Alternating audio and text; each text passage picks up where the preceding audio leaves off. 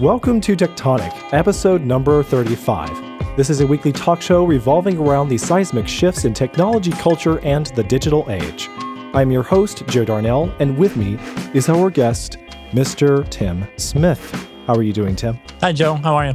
I'm doing great. Thank you for coming along for this episode. This is your first appearance on the show. Welcome. It is. I'm excited to be here. Now, the reason that we couldn't have Joshua again tonight is because he hardly got any kind of sleep last night. Uh, Tim, you're you're in the same time zone, or you're, you're one hour behind me. I'm in the Eastern Standard Time. Yeah, I'm I'm I'm in Central Time here in uh, here in the Midwest. And uh, jo- Joshua basically got three hours sleep last night, so he, man, he apologized a few minutes ago and said he just he couldn't think straight. So uh, we we feel for you, Joshua.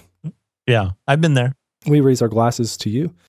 And uh, yeah, so this means, Tim, you get to talk twice as much because Joshua's always hogging the microphone.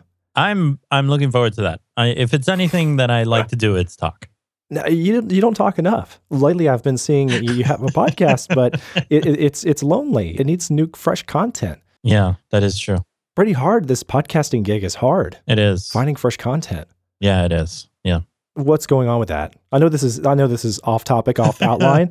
You're throwing me a curveball here, Joe. I don't know what to do. We're throwing out the outline. Man, barely two minutes in. Well, but I did raise the question. I, I should ask now. You know, you have a show. Uh, yeah. H- how's it going? It's it's going well. Uh, as you know, doing a podcast is a lot of work, and uh, the type of podcast that I do, it has an interview component, but it also has this this narrative that I try to create for the show as well. Okay. It's it involves a lot of work. It involves me uh, writing narration and editing that down and scoring the episode as well. I put music throughout. So back in September, I decided that I wanted to take a little break because I wasn't as ahead as I wanted to be in terms of um, shows that I had in the can to be able to release. But at this point, I, I have a lot actually.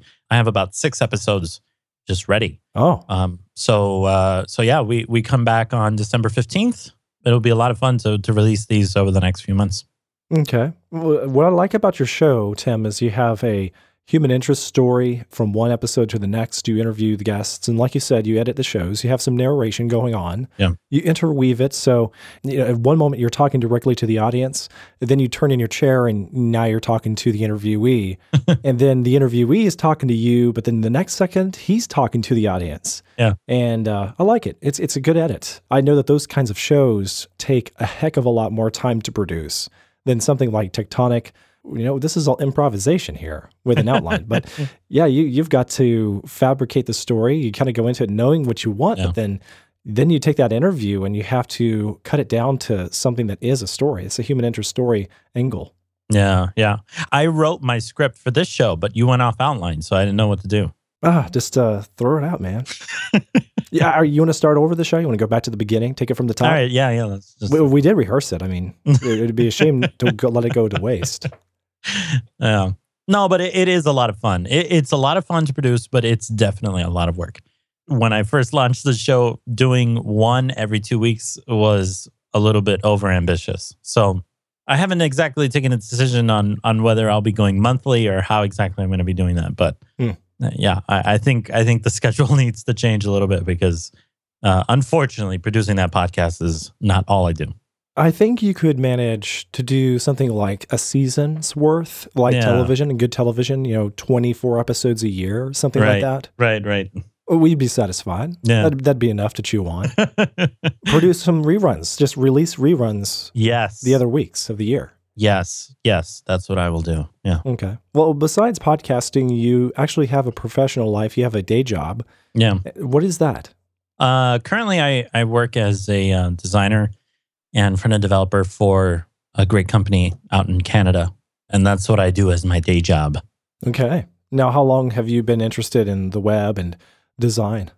Uh, well, I mean, I, I studied design in college in 2006, around there. Okay. I started in print design. You could say I majored in graphic communications and I minored in uh, radio and television.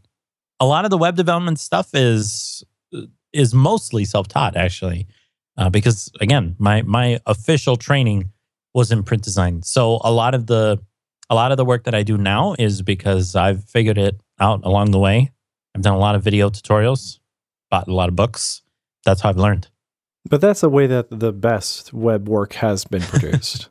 I, when I check out one of these courses online and it's from a, a web developer or the like, and he wants to show you everything, Yeah. the master course in UX design, Yeah. and it says he has 25 years of experience. Yeah. You know, the guy wasn't a UX designer 25 years ago. Yeah. But uh, yeah, he taught himself over the years. And while the industry was growing around him, he figured these things out and it compounded interest in different niches with different skill sets. Yeah. It's kind of like, um, like you pointed out, you came from the print world. Yeah. I, I kind of have a background in print, a background in video, a background in in graphic design, and the whole package just uh, Yeah. it's a melting pot. There's a lot of crossover, and cumulatively, I could say I'm a designer of many things for 15 plus years now. So I know what that's like. I know what it's like to self teach, pick up the things from a good book or a good tutorial. I've even been drawn to some online video course making myself. I just haven't found the right thing to teach yet. Yeah. I think personally, something that has always stuck in, in into my head is that if you have if you have good taste for uh, anything, anything can be taught. I think in in, in my life, and I hope this doesn't sound arrogant, but I, I feel like I've I've been blessed with with a certain type of taste, so that I knew even when the work that I was doing was completely horrible and and really was terrible, I knew that it wasn't good. Yeah, that awareness goes a long way. Yeah, yeah. I feel like people who are self-taught just need to have that. They need to know when their work is just terrible, and that really, really helps improve. So, so do you feel very confident in your skill set at this point? I, I, when I look at your work, when I've seen some of the things that you have designed, websites that you've developed, I, I just have to say I'm, im- impressed. It looks like the work of a an older, more mature, experienced designer and web developer, like you were mentioning earlier. You're in your early twenties, Yeah. and I wouldn't have expected that. Um, yeah, I'm very confident in my skill set because even though I, I'm young in age, I, I've been working in this industry for six, seven years now. I, I'm definitely not fresh out of school. At this point, I feel uh, confident in what, what I can do, and I've made the mistakes that have really helped me learn to do things better. Now, when you say the mistakes, you mean like, uh, you know, like experimentation on your own projects. How do you feel that mistakes worked out along the way? Were you trying to develop things and had to rewrite them for clients? You know, wh- what does a mistake look like to you? I think a mistake is a mistake. You know, it, it I like it. it it's a poorly written code without the period at yeah the end. it's like i think mistakes whether in your professional career or where whether they're in life they always help you learn something new if if that's the attitude that you want to take in my professional career uh, there have been mistakes that i've made with clients not managing them well not dealing with them well i've made mistakes in terms of uh, design decisions that i've made that later turn out to be horrible um, i know i can unfortunately, I can give you the names of of several designs that I've made where later I look back and I think that choice of typeface wasn't correct, or the size that I chose for for type wasn't correct. All those little mistakes that teach you a lot along the way. Well, thankfully, you haven't made too many mistakes because I haven't spotted them. And uh, what you got going on with the web right now is all working. It's all coherent. It's readable. I like the size of the fonts. I like the textures, I like the colors. And, and you got some good graphics work going on too. In particular, I'm thinking about your own website. Uh, it's a very simple page. It kind of looks like an expanded business card. I liked it a few months ago. You redesigned it not too long ago. You made it simpler and cleaner Yeah, and it's it's all good stuff. But you also have the website for towermedia.org, which would be a good example of your work and just the little details along the way, the the sizing of everything. It's so proportionate, and when you use color to uh, uh, define sections of your page, so I can quickly recognize there's something new in this section. This is a different section. Oh, okay. Yeah, I really appreciate the thoughtfulness you put into your design because not only does it look great, it also helps make it so navigatable. Yeah. Navigatable. that's a word. and yeah, I, I love I love what I'm seeing there. But but you didn't just uh, produce stuff for yourself, and uh, you got your clients. But uh, reason one of the reasons that I find your work interesting is because you've done work behind the scenes for various podcast networks. Yeah. You did the development for goodstuff.fm. And uh, for your own, towermedia.org. Yep. As well as relay.fm. Yeah. I wrote the um well I I helped write the the CMS for Good Stuff Relay as well as Tower. Me and a developer friend of mine, Will Duffy, we we worked together on a on a CMS that I really wanted to work on. It kind of came out of the fact that we wanted to create good stuff with Adam Clark and Chris Enns at the beginning. And we needed something better than WordPress. That's that's basically what it came down to our choice was between WordPress and nothing at the time. And I thought, you know, I've tried I've tried to expand WordPress to to make it work in this situation and it just doesn't. Mm-hmm. it looks terrible. It doesn't work the right way. It doesn't work the way that I want it to. Can I just say that I completely feel for you? Yeah. I have a love hate relationship with WordPress. It's mostly hate at this point. Yeah. It's confusing because there's WordPress.com and versus.org. Yeah. You, there has to be um, back versioning support. Then there's all the plugins, and you can't really trust half of them. Yeah. So then you have to rely on the the community to tell you what is wor- you know worthy of your time and you know your resources. Yeah. It gets hairy. Yeah, it does. That was the problem with uh, that we were having with WordPress. That it it just I don't mean to knock WordPress because it's it's a great system. Yeah, but it's kind of like Adobe Flash. I mean, like, yeah, it's a great system, but it's not always going to work. Exactly. That's the reality with any tool, right? There are times where you don't want to use a certain tool because it just doesn't fit the application that it needs to. And I think that that was the case with WordPress. So, it, what I ended up doing is I wanted to really learn Ruby on Rails. Um, so, I hired a developer and we worked on it together. We worked on a podcast CMS. I learned Rails and I, I created a CMS that I'm very proud of. You can easily manage a, a network of shows and I guess I'm fortunate enough that Good Stuff uses it as well as Relay FM, which I mean, there, there's no question that Relay is just one of the greatest tech networks out there right now. So, yeah. How long did it take you to build such a CMS? Uh, was this like a ongoing process that you continue to build today? Yeah, I mean, I continue to work on it, but I don't work on it. I, I don't work on the CMS and then push out those updates to to these people because at this point, when when I accepted my full time job, I just ended all of that. And I said, you know, if, if you want to do more to it, you you handle it. It's all yours. Wow. That, that that must have been difficult to cut the cord from your baby. I mean, just Yeah. that, that's the way I feel about a lot of my work. It's like, oh man, if it's my baby, I'm not gonna. Oh. Yeah. I've got a wife and kids. Yeah, it can be difficult. But I, I think in the end, it was the best decision because each network knows what they need to do, what they want.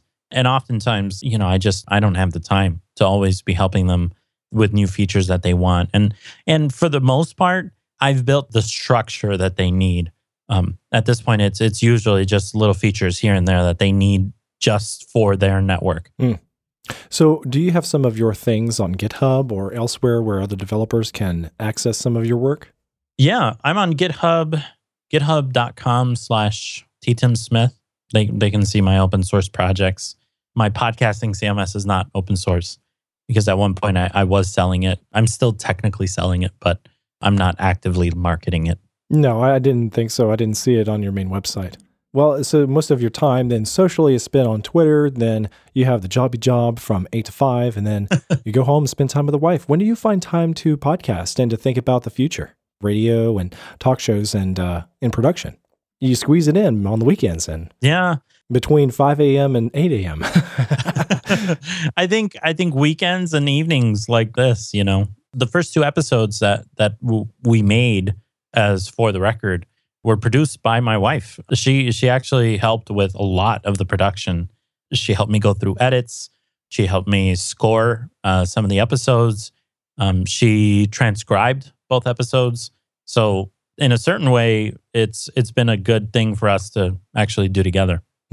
Now, before you got into Tower Media for your own show for For the Record, you had some work that you did for Good Stuff, and you also made some appearances elsewhere. What other shows have you had a hand in? Huh. That's a that's an interesting question. Um, let's see. You got a history. Yeah, Put this together on IMDb. I know. It- it's got to be listed. It's got to be on my Wikipedia page somewhere, huh? Let's see. I I was a co-host of the intellectual radio program. I started Bite Size, which was a design and uh, development news show that was then later co-hosted by Kyle Roderick. I did BabbleNet with Paul Armstrong at one point. I did the East Wing, the radio column. I kind of helped produce or help start transmission with Kyle Roderick and, and Kenny Roderick on, on good stuff. I started for the record, and I think I want to say that that's it. Wow, long list. That's that's a lot of shows in a very short span of time. Yeah. Now, how do you feel this segues into the, your next chapter with Tower Media? You have all this history behind you, different topics, different kinds of shows, where you have reviewed things, you've reviewed shows, uh, actual other kinds of media. You have talked about career choices, you've talked about industry, you've talked about the web and code development and design. You've dabbled with many things. And now you have redirected your attention, your focus down to human interest stories at towermedia.org. Yeah. How did it all come to a head where you wanted to focus, like laser focus your energy into this sort of this narrative podcasting? I think it came because I was tired of talking about fluff for the most part. Like we do here. no, not necessarily, but I mean, uh, for example, let, let me let me give you an example. Um, the East Wing was a great show for me. I, I loved doing that show where I where I interviewed designers, entrepreneurs, developers on on their work. I got to know some really great people. But at the end of the day, I didn't really feel like I knew that person. I didn't feel like I had told a story about them that wasn't already out there. And I felt uh I felt like there was something missing. That's why I wanted to do For the Record, because to me, For the Record is a show about people and not their work. Even though most of them, in fact, all of them, are successful in one way or another, according to me, because I guess for you to be on the show, I, I'm defining what success is, you know, uh, to a certain degree. That that's so arrogant. But but yeah, I, I I think for me it was more telling these stories of people, of of people that you probably knew, maybe others that you didn't know, because their stories are relatable. The struggles that they've had are relatable. Sometimes the problems, the mistakes, the failures, the regrets that they have are relatable. And I think that's what actually makes us.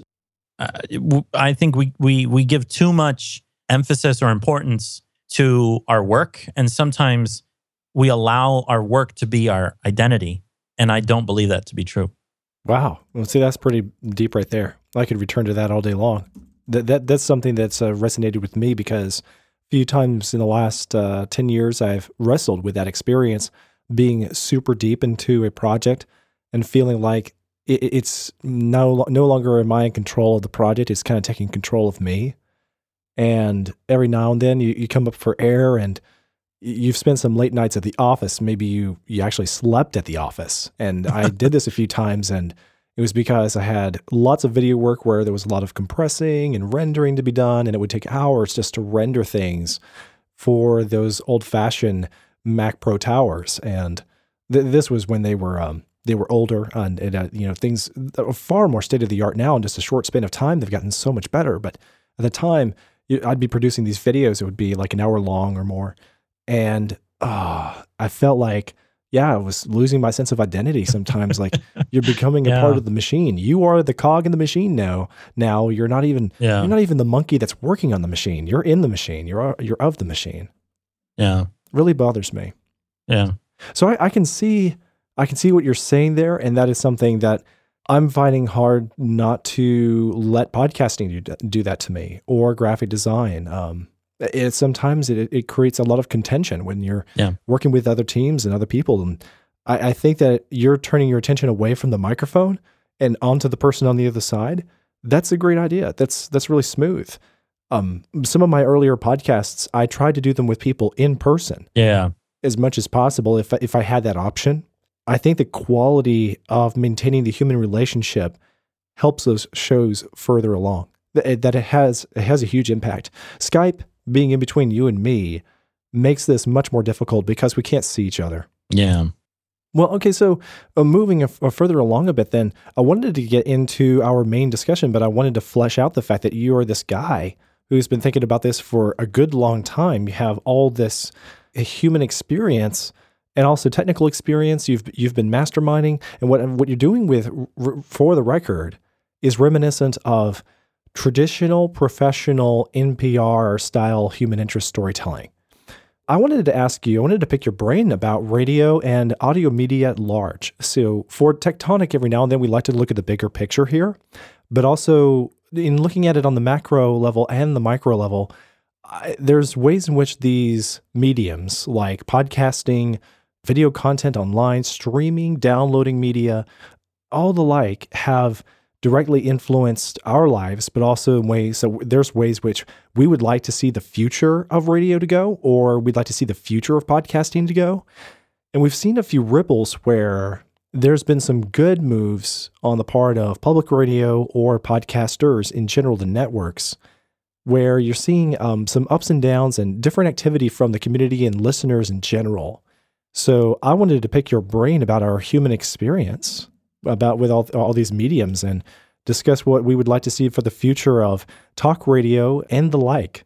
Tim, you're the guy. Yeah, this is where it all starts. Sure. Okay. So I noticed a while back that Tim, you were referring to yourself in one of your simple bios online. You refer to yourself as an aspiring podcast producer. Yeah. And then you got away from that and you called yourself an aspiring radio producer. Yeah.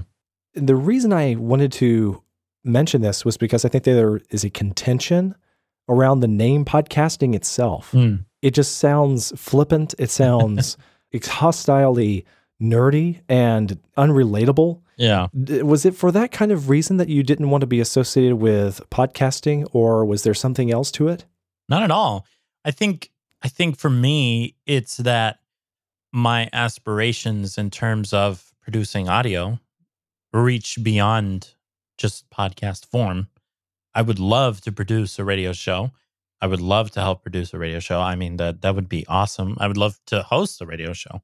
But you know, e- even when you say it, I, I almost think that that's probably still not the right, still not the right name. Maybe it should be like just aspiring audio producer. You know, because Yeah, I I yeah.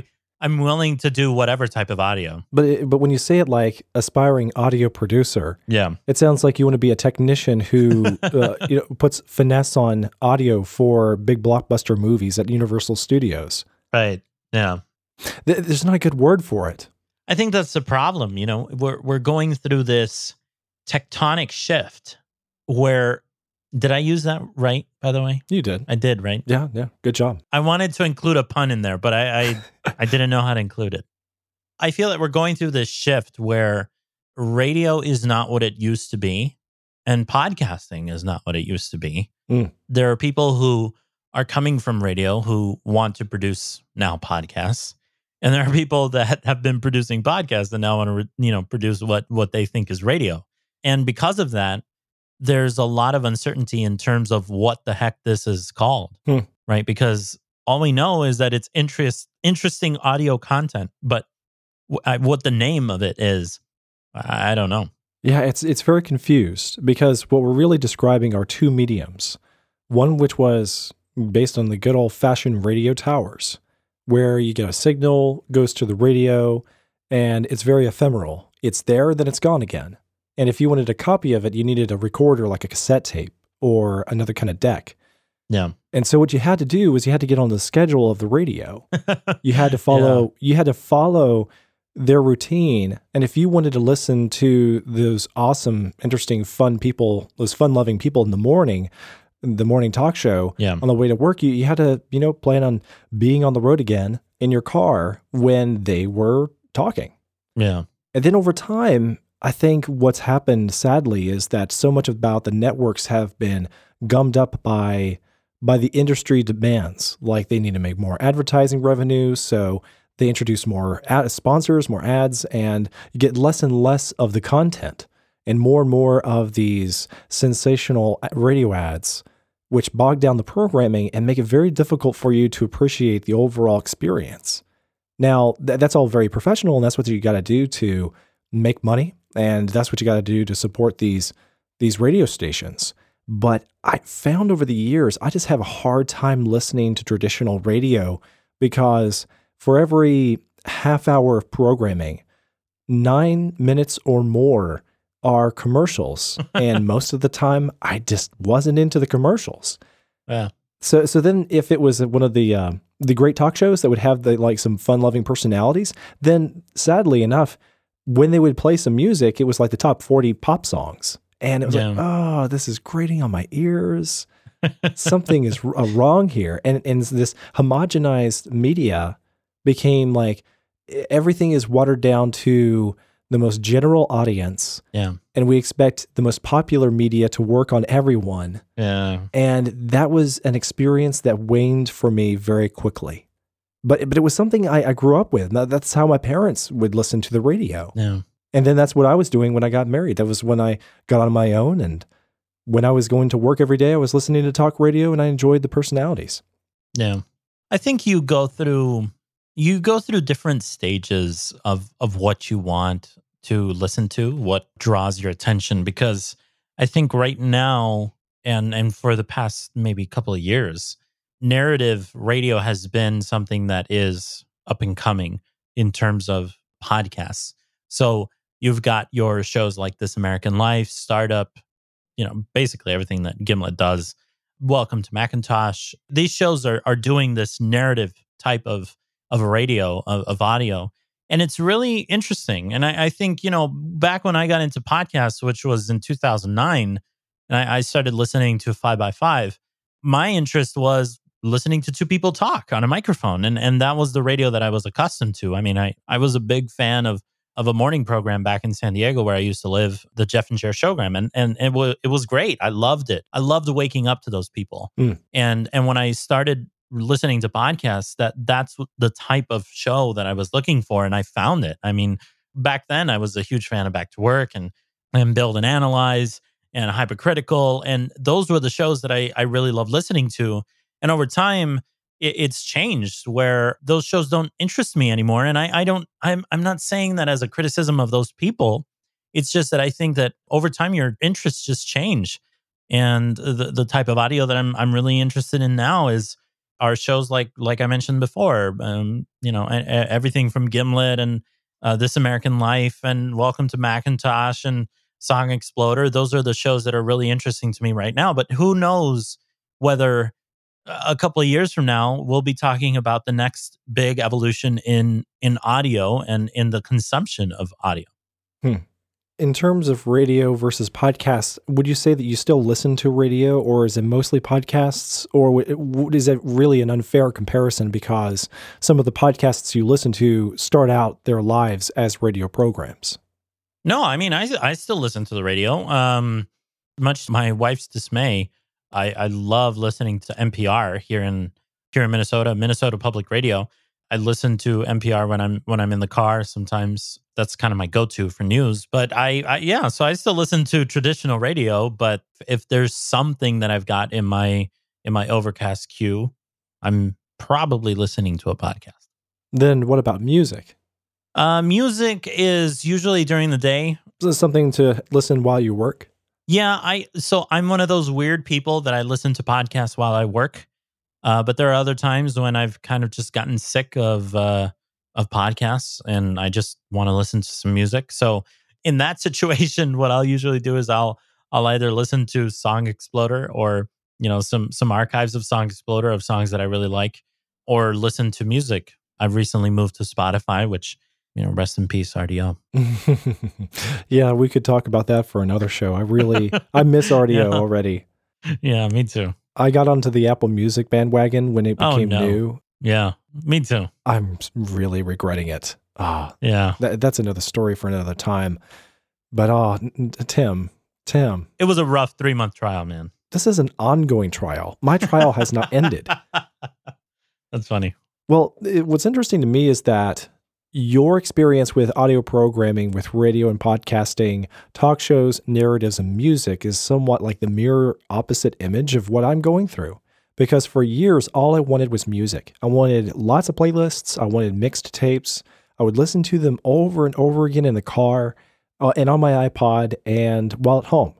Then what occurred to me was I was like disconnected from the news.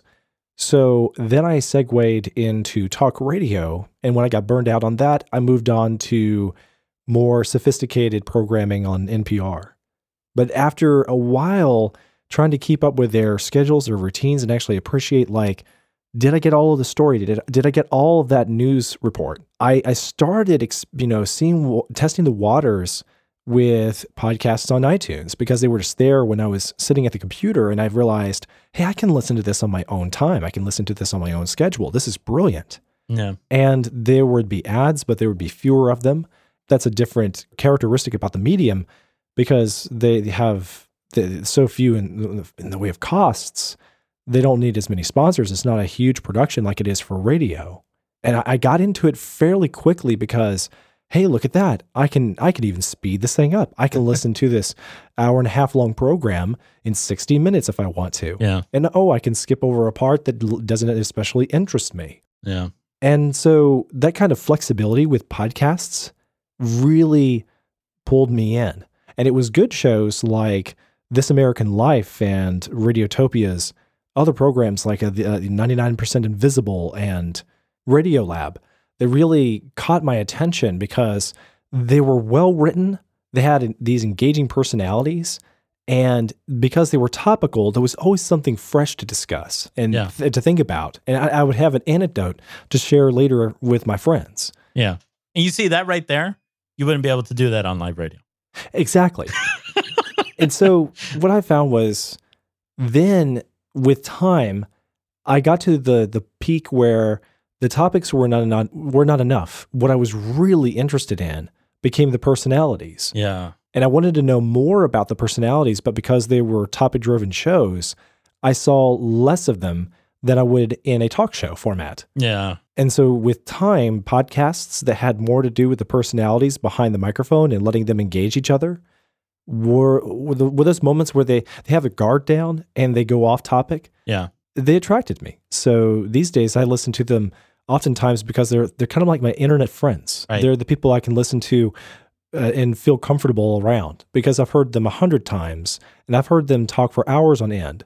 I know everything about them, their wife and kids, and where they where they live and what their aspiration and dreams are. Yeah. And so it, it feels like returning to the water cooler. It feels like a very comfortable space.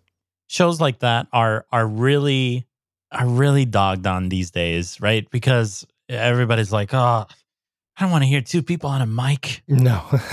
but I think I think that's a shame because my honest belief is that there's space for all of these type of shows. Absolutely. I think that there's space for talk shows, there's space for panel shows, there's space for Game shows, these more narrative shows, there's space for game shows. uh, radio dramas. There, there's some great radio dramas. Yeah, yeah, yeah, I think I think there's space for a lot of that. And and even things that maybe we haven't explored to do in in audio form. I, I think that there's something great and and something to appreciate in all of them. So, when it comes down to the mediums, even though we don't like the names like radio versus podcasting or internet radio, Right. I kind of feel like you can tear down those walls and just say, look, what are you interested in? What kind of recommendations can we give people? like, Yeah. well, we recommend that you find something that works for you. Yeah. You know, I have some friends that are coffee roasters, so they spend a lot of time at the roaster with nothing to listen to. Yeah. And it's in a somewhat noisy environment. But because they have nothing to think about while they're at work, they can they can listen to something. Yeah. Top brew. So so what they would do is uh, sometimes they turn on the radio because they're familiar those familiar uh, conversational talk show hosts are on this afternoon and so that's what they listen to. They listen to the radio. It's not radio versus podcasts Yeah. later later in the day they'll have their their wireless bluetooth headphones on and they'll listen to that podcast that they started yesterday and, and keep going Yeah. And since they're interested in coffee, they would listen to Top Brew, right? Uh, of course uh, why why why not yeah. was this a debate no No, not at all. so, so as far as like the the differences between traditional and modern day radio i feel like we're making the same conclusion that a lot of the podcasters have made and that is it's not one or the other. I think that there's like there's no contest here. We're all friends here. Radio has its place. Even if we would like it to be honed and refined a little bit or with age, Yeah. it seems like it's um it's going through a difficult uh I don't know.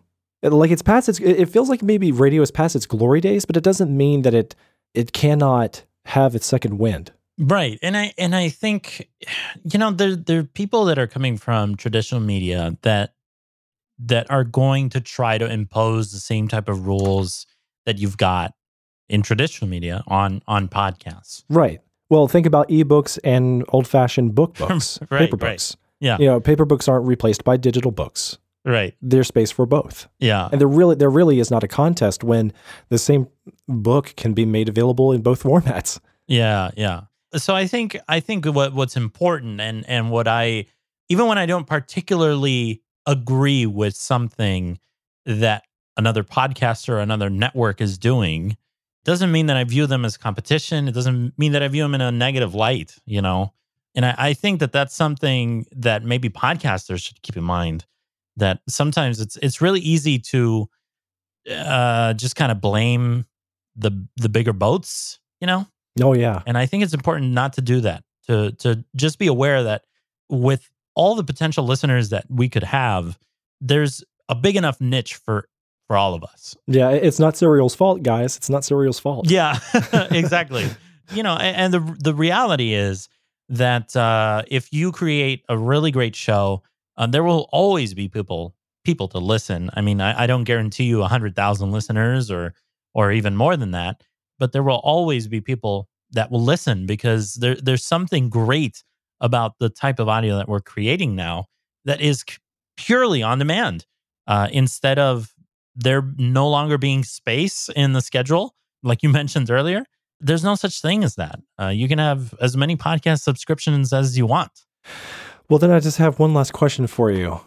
How do you feel about Apple's Music's uh, Beats One? Yeah, how how do you feel about it? um i'll be completely honest with you i have not listened to beats one once Really? i'm 100% serious Why not even once? I mean, like when it was new. it y- just did not attract me at all It- Really? i it, it and i don't mean that as a negative thing i just mean it like it was never a thing that i said let's see what this is about today i just never had curiosity right. Uh, not. I mean, like you saw the promotions. You you heard about it on the blogs. oh yeah And did you read any reviews just to see what other people's impressions were? nope Really? No, not at all. And the thing is, when I saw this on on the outline, I wanted to go look at it to know what to know what to say, right? yeah, yeah. But I thought maybe it'll be better if I don't, and I'm just honest and say I've never looked at it ever. Yeah, I, I can see why th- it hasn't arisen because you you were using audio for your music tastes, Yeah, but I, I mean, I I I did three months with Apple Music. and it didn't even know. I mean, it was it was literally a prison sentence. Three months of Apple Music. That's what we sentenced you to. Okay, well then, how about the other algorithmically based radio stations you can use in Apple's music player, Like like the for you, or what do you mean? where you just say, "I feel like listening to some hip hop," or "I, li- I want to listen Oh. to some techno." Uh, it just the Apple gi- give me something. I don't use that. Never I. I never use that on Rdio either. I, I never use like their station. They call them stations, but they're really just yeah, they're Right. just algorithm. Exactly. Yeah. You see, in, in my opinion, I feel like her, the the company that does that the best is Pandora. I don't see another company that does algorithmic music listening better than Pandora. But that's the way I see it. Hmm. On on top of that, you have your human curated playlists, right? Which to me is the best. That was my favorite feature of Apple Music. If I could get over how terrible their interface is, yeah. I would I would stay with Apple Music just for their human curated playlist because they're they're excellent. They're excellent. I I discovered so much music in the three months that I used Apple Music. Interesting point. So much. Yeah, and that's where I am right now. I, I've gotten to this point where I am annoyed by some massive buggy problems with Apple Music and how it's it's in, it's endangering my local iTunes library. But when I open the app, I can quickly find anything that I want with a search of Apple Music online or with those playlists. They, they they have some great recommendations. I, I have to agree. I've found a lot of good stuff. Yeah. Well, this is a story that's going to continue to unfold. I would like to talk to you more about players like these at a later date. Sure. I'd love that. All right. Well, this will wrap it for this episode. Thanks, Tim. Great conversation. Thank you. Uh, should I disclose that I own Pandora stock? I don't know. Uh, yeah, you can say that. I own Pandora stock. You own Pandora. Okay. Yeah. I'm going to make a note of that. I only own like four shares. Oh, okay. It's not a big deal. The thing is that I bought it because I do believe what I just said about them. I thought I think they're the best. Pandora was was the gateway drug for me getting into music streaming at all. I worked at the college radio station and then after that I worked at the college in in a computer lab and I would just put on music through Pandora and that was I was like amazed like oh my goodness I can listen to whatever music I want to and I can pick the station and I only have to listen to on demand. yeah, I only have to listen to an ad every once in a while. It's this is not bad. Uh, and then after that, my heart went to Rdio, and then it was broken. And but that that's for another show, I guess. Mm. All right. Well, thanks, Tim. This is going to wrap it up for episode 35 of Tectonic. If you would like to see more of anything we mentioned in this episode, the show notes and links are at tectonic.fm slash 35. Follow the show on Twitter at TectonicFM if you want to keep tabs on uh, new releases and special announcements. And if you have something lengthy that you want to tell us, send an email to hello at tectonic.fm. You can always find me on Twitter. I'm underscore Joe Darnell. My co host, Joshua, is Joshua Pfeiffer on Twitter. And our guest, Tim, is at T Tim Smith. So that's two T's at the beginning. Lastly, I want to say a huge thanks to the handful of listeners that have gone to iTunes and star rated the show. If you haven't already done so, Google Tectonic on iTunes to quickly find us and drop us a review. Lots of time goes into producing this podcast, believe it or not, and it would make my day if you want to go there and drop us some feedback that I can read. As always, I'm Joe Darnell. Thanks for listening to Tectonic.